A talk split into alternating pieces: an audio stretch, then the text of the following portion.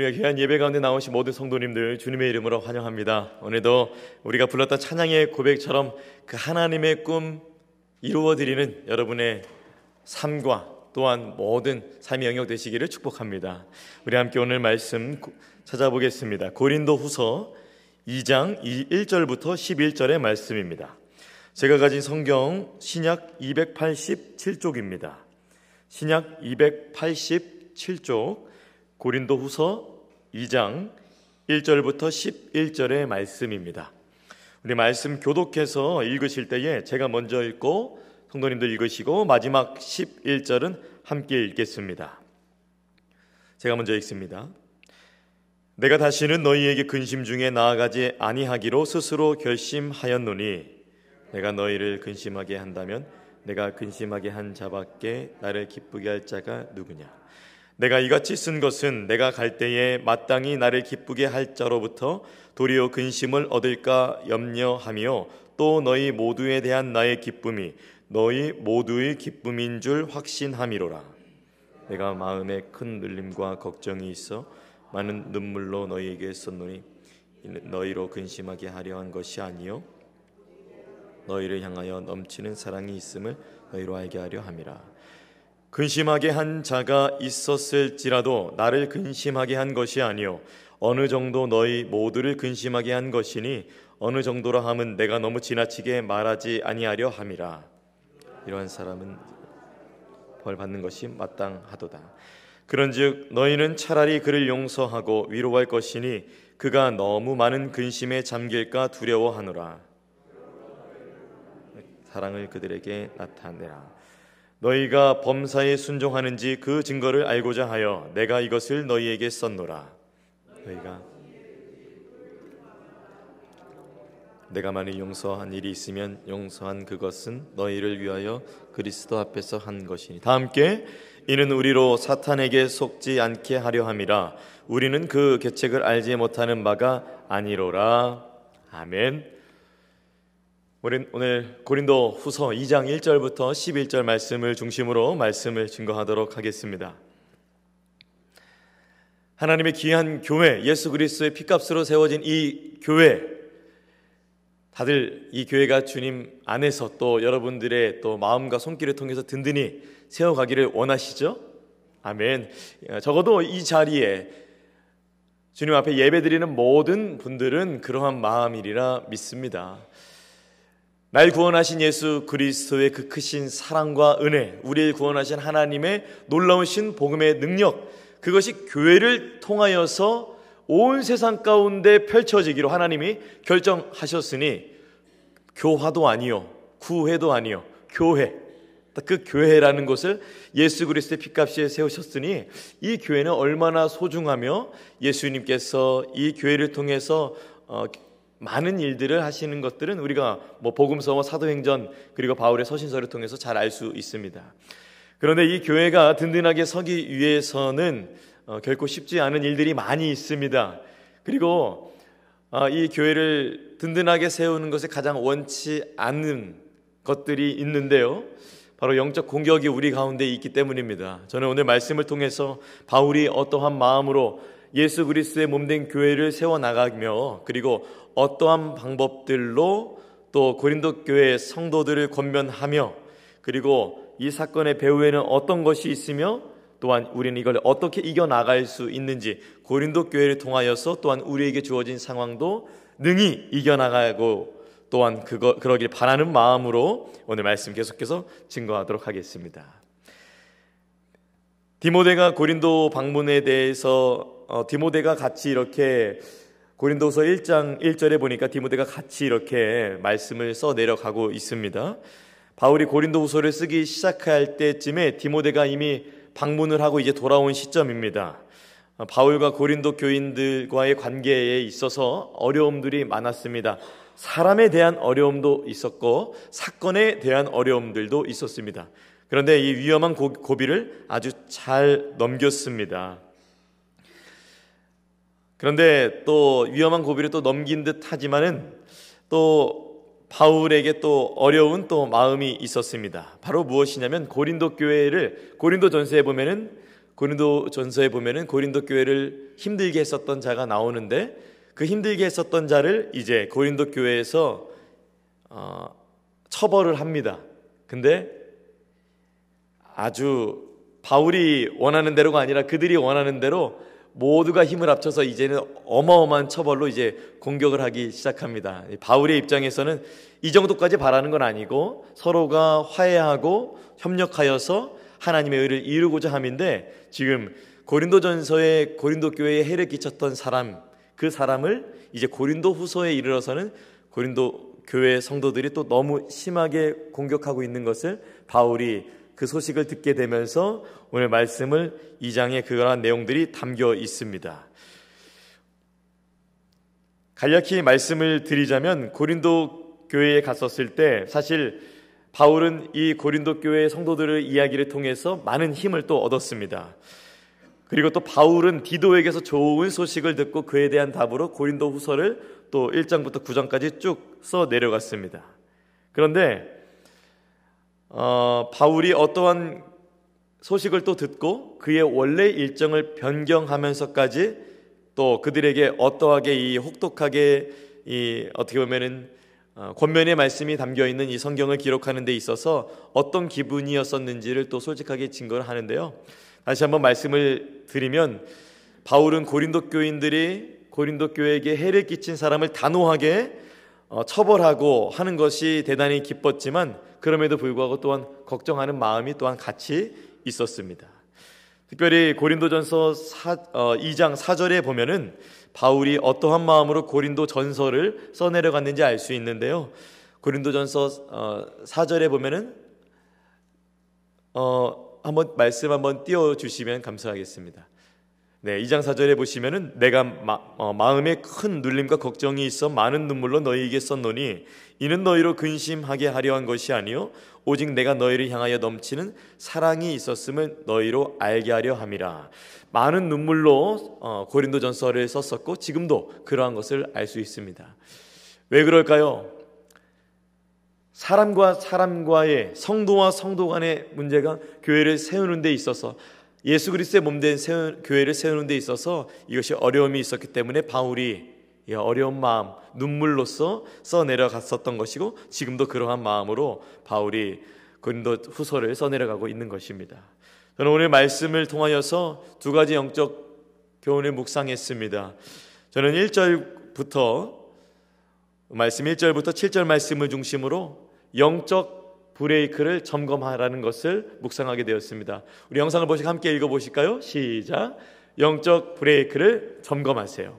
바울이 성도와 성도 간의 갈등, 그러니까 이 고린도 후서에 나타나는 성도와 성도 간의 갈등에 있어서 영적 브레이크를 발동시키라고 고린도 교회 성도들에게 말합니다.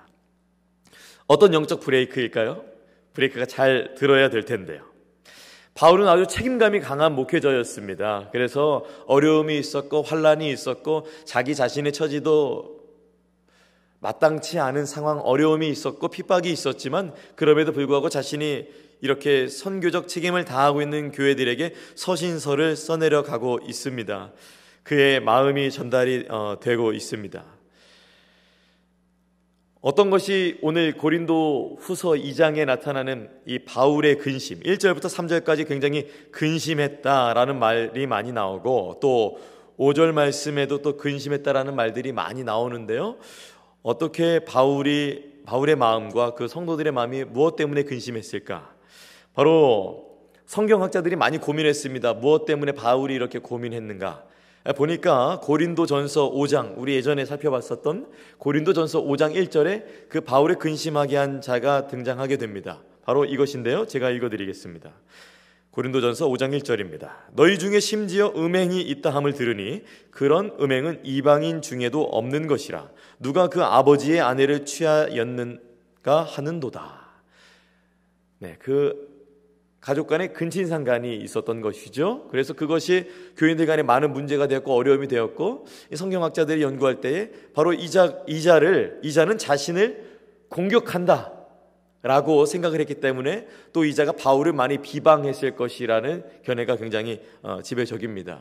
그래서 저희는 또한 이 음행했던 자가 자신의 잘못을 뉘우치지 아니하고 오히려 그 고린도전서 후반부에 이르면 바울을 비방하고 바울과 그 교회 성도들을 어렵게 했다는 것을 유추할 수 있습니다. 바로 이분 때문에 어려움이 있었던 것인데요. 이 일이 있고 나서 고린도 전서가 전달이 되었죠.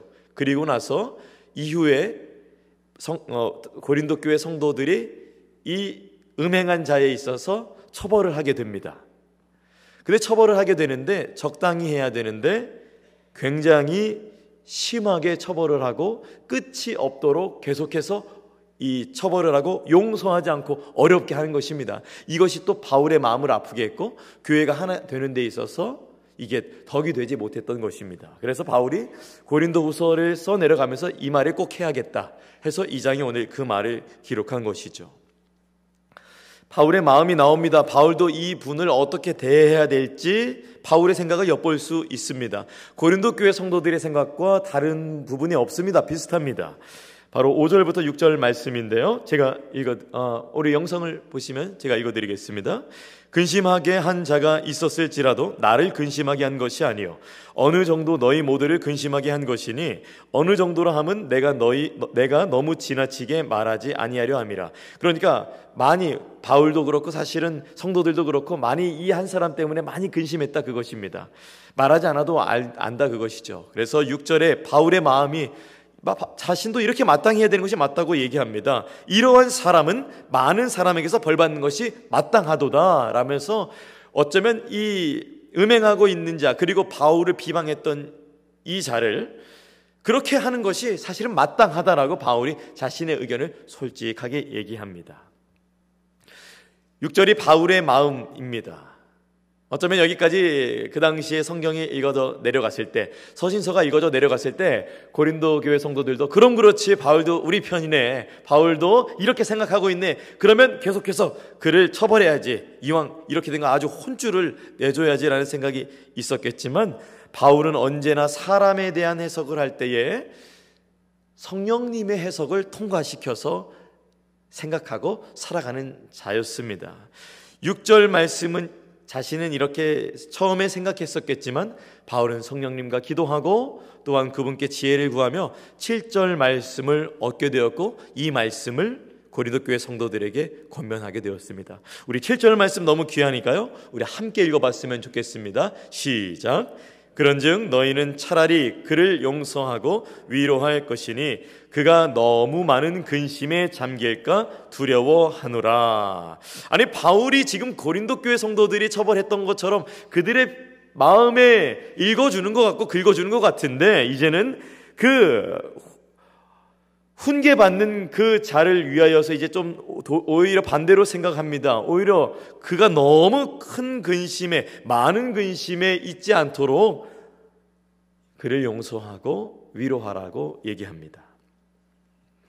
고린도 전서는 근심케 하는 자에 대한 또 이런 어, 소통되지 않음이 참 어려웠다면 고린도후서는 이렇게 근심케 하는 자를 용서하지 않는 또한이 성도들에 대한 또 소통이 원활하지 않음을 볼 수가 있습니다. 지금 그 소통이 원활하지 않음에 있어서 바울이 다시 한번 하나님과 하나님의 마음과 또한 고린도 교회 성도들이 어떻게 해야 될지 그 중간에서 하나님의 마음으로 소통하고 있습니다.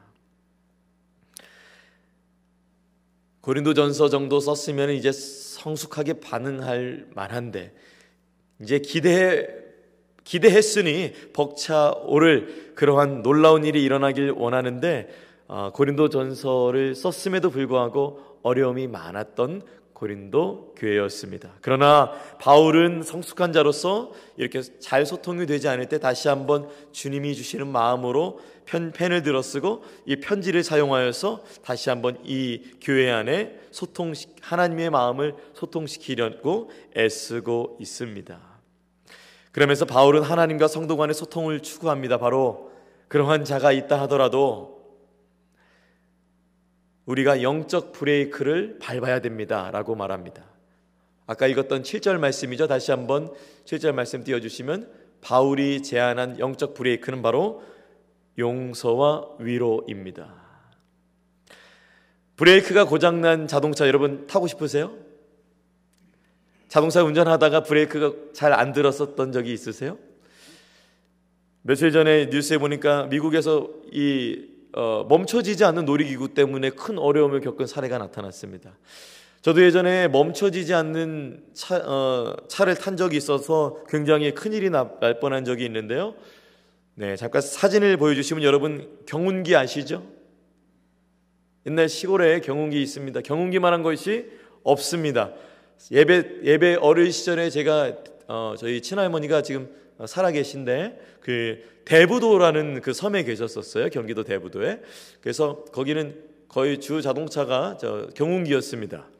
경운기를 타면은 교회도 금방 갈 수 있고 또 갯벌에도 금방 나아갈 수 있고 여러 가지 많은 것들을 할 수 있습니다.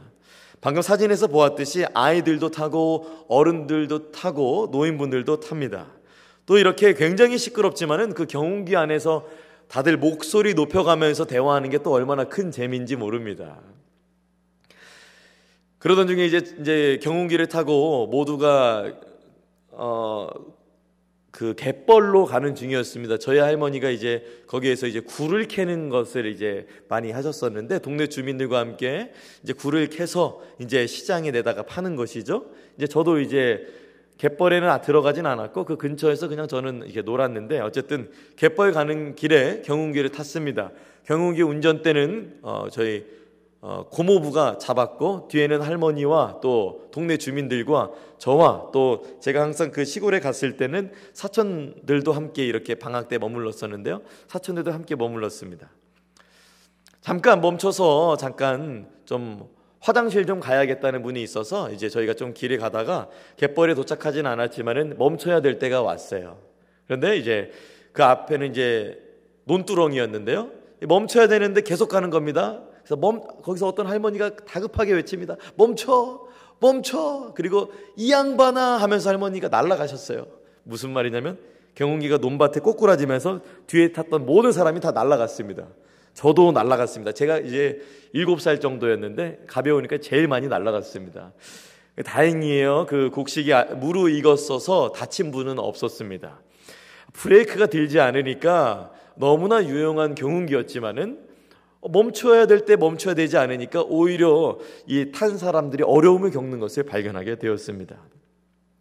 브레이크는 정말 경운기만이 아니라 영적 생활에 있어서도 정말 중요한 것이죠. 특별히 바울이 오늘 이렇게 영적인 권면을 하는 것에 있어서는 참으로 중요한 것이기 때문에 이 고린도 성도들에게 전달했던 했던 것입니다.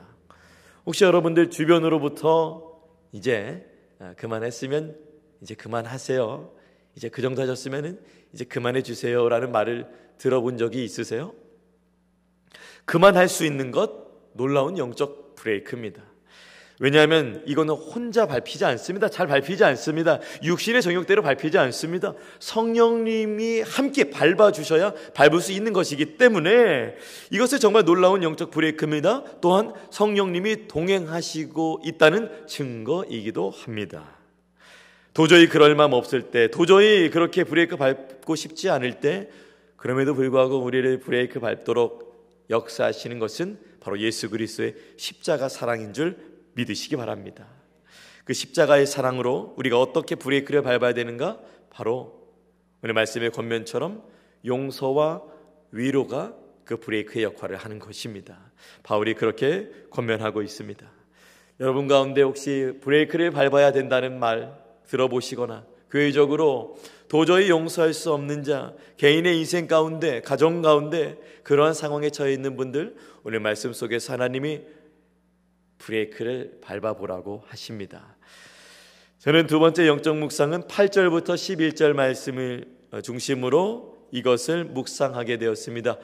우리 함께 읽어볼까요? 시작. 영적 악세를 점검하세요. 잘 멈출 수 있다면 또 잘 가야 됩니다. 밟았을 때 주님이 그만이라고 말씀하시면 멈춰줘야 될 것이고 주님이 더라고 하면 더 돼야 될 것입니다. 왜냐하면 우리는 그리스의 피값으로 사신받은 아주 존귀한 존재이잖아요. 이전에 내 맘대로 했었던 삶을 벗어나서 이제는 하나님의 아들, 온 우주의 창조자이신 하나님께로부터 제어, 제어함을 받으니 이 얼마나 놀라운 일이고 복된 특권입니까? 오늘 8절 말씀부터 11절 말씀이 이제는 무엇을 해야 되는지를 권면하고 있습니다. 우리 8절부터 9절 말씀 함께 읽어보겠습니다. 시작. 그러므로 너희를 권하노니 사랑을 그들에게 나타내라.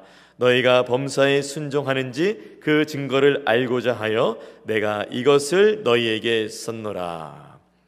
고린도 교회 성도들이 바울에게 이렇게 말할 수 있습니다. 바울 사도 그를 용서하라고요. 그가 어떤 사람인지 우리가 압니다. 당신이 그 고린도 전서를 썼을 때 우리가 어떠한 일인지 잘 몰라서 이렇게 교회가 어려워지고 우리가 많이 당했지만 이제는 당신의 그리 고린도 전서를 통해서 어떠한 일이 벌어지는지를 알게 되었고 이제 그를 그냥 가만히 둘 수 없습니다. 그는 근친상간한 자였고 당 우리의 지도자인 당신도 당신에게도 굉장히 무리하게 범했습니다. 시작은 당신이 했지만 끝은 우리가 낼 것입니다. 이 일은 우리가 합니다. 이렇게 사실은 고린도교회 성도들이 이러한 입장이었던 것이었습니다. 용서가 있는 것이 아니라 처벌만 있어야 된다는 것이 이분들의 입장이었습니다. 이 정도로는 안 된다는 것입니다. 아예 다시는 반복되지 못하도록 꽉 눌러야 된다는 것이죠. 바울의 요청이 고린도 교회 성도들에게 힘든 요청이었음을 우리는 알 수 있습니다. 그런 그들에게 바울은 용서하고 위로까지 하고 이제는 사랑하고 이 말에 순종하라고까지 말합니다. 이게 지금 말이 되나요?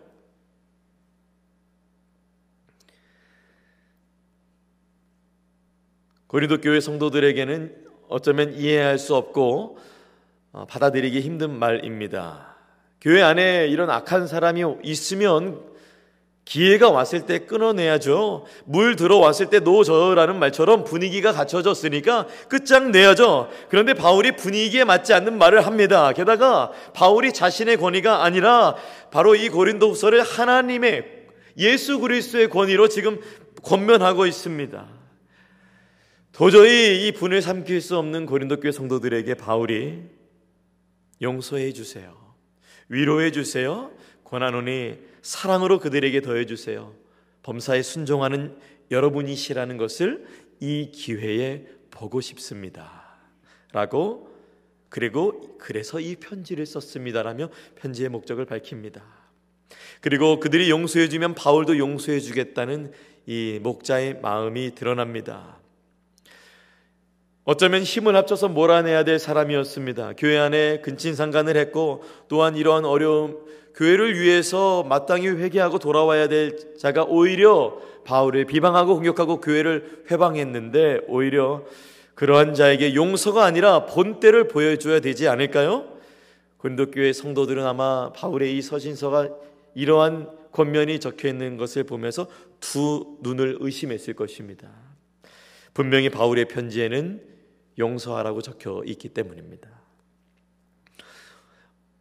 우리가 읽는 개혁 개정에는 나와 있지 않지만 어, 원어에 보면은 반대로라는 말이 적혀 있습니다. 반대로. 너희는 반대로 그렇게 하라. 반대로. 그리고 이 용서하라라는 말을 원어적 의미를 살펴보니 거기에는 어쩜 이런 뜻이 있을까요? 아무 이유 없이 용서하라라는 참으로 받아들이기는 어렵지만 또한 주님의 마음으로 권면하고 있는 바울의 마음이 나옵니다. 그래서 바울도 자신이 공격받고 어렵고 또한 이렇게 근심케 되는 일들이 많았지만 10절 말씀을 통해서 너희가 용서하면 나도 용서하겠다는 그 바울의 마음을 드러내는데요.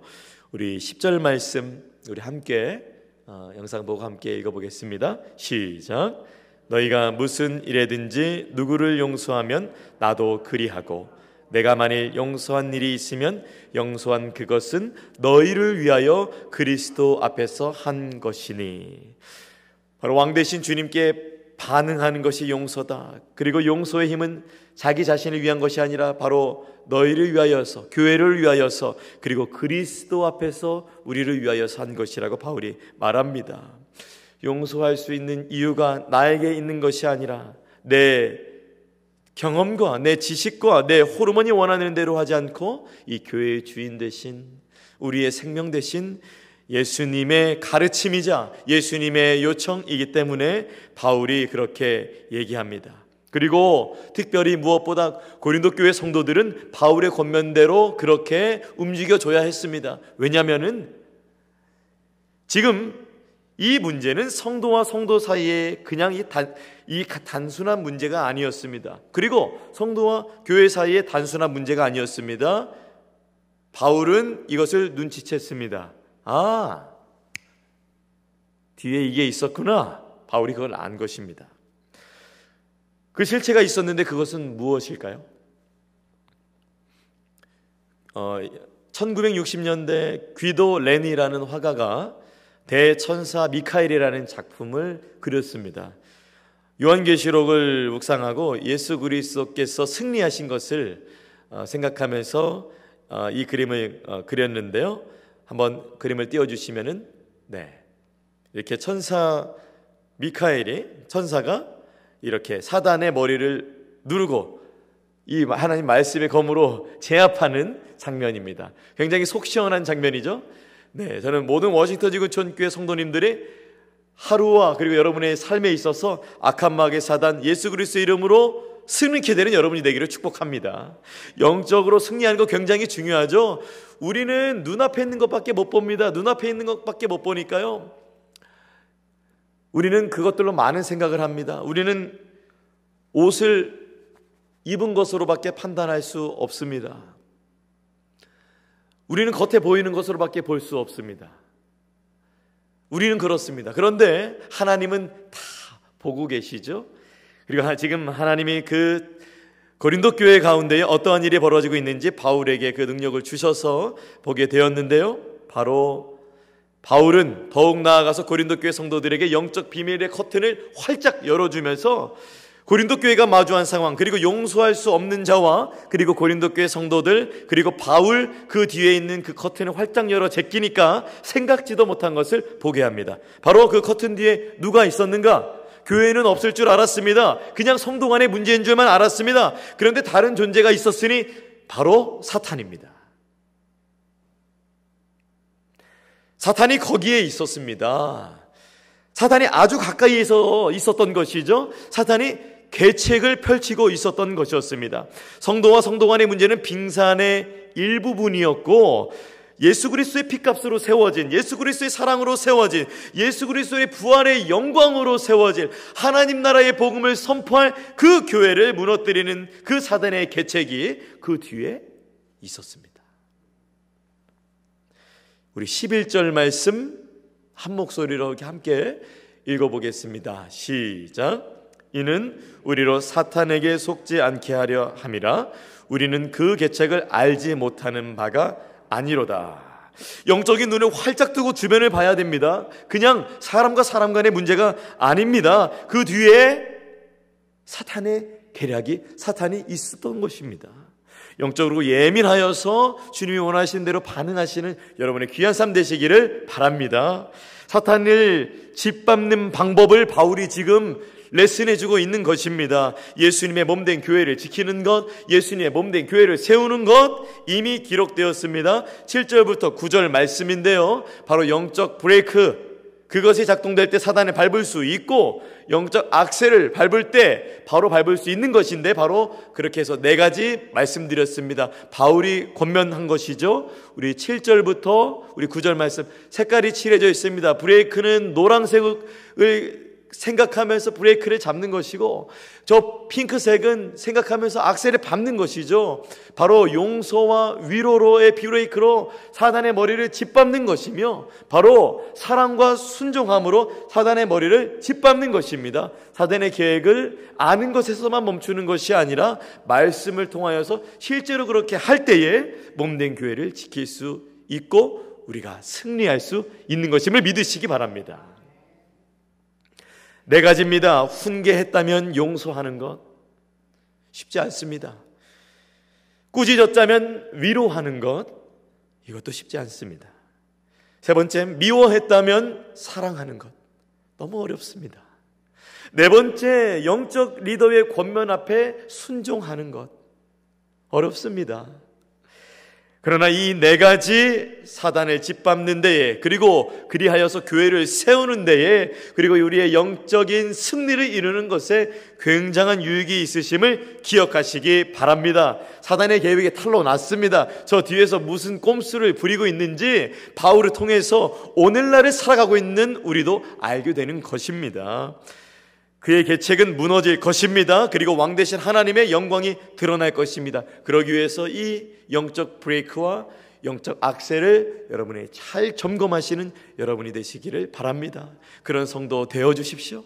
하나님이 바라십니다. 그런 목자, 그런 목원, 그런 마을장, 그런 집사님, 그런 권사님, 그런 아름다운 사람 되어 주시길 권면드립니다.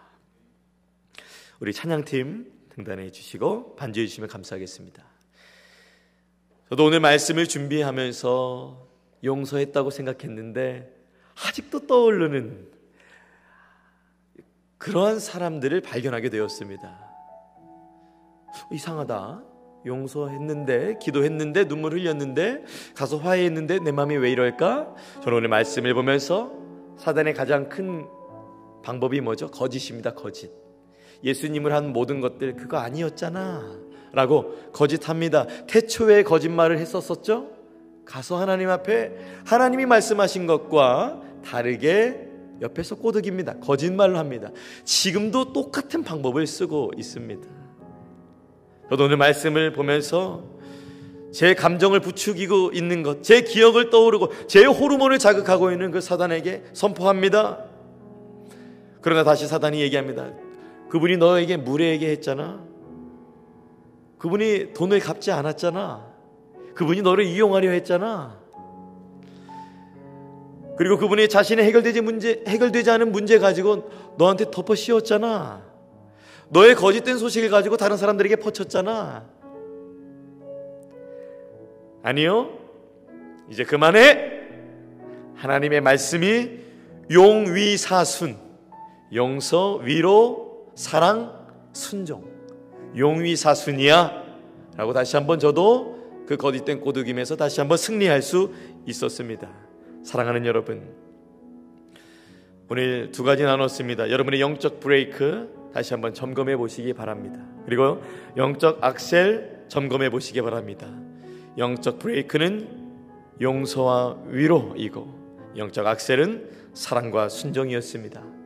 이 네 가지 중에 한 가지만 해도 대박인데 이 네 가지 모두 주님 안에서 귀하게 살아갈 수 있는 여러분이 되시기를 축복합니다.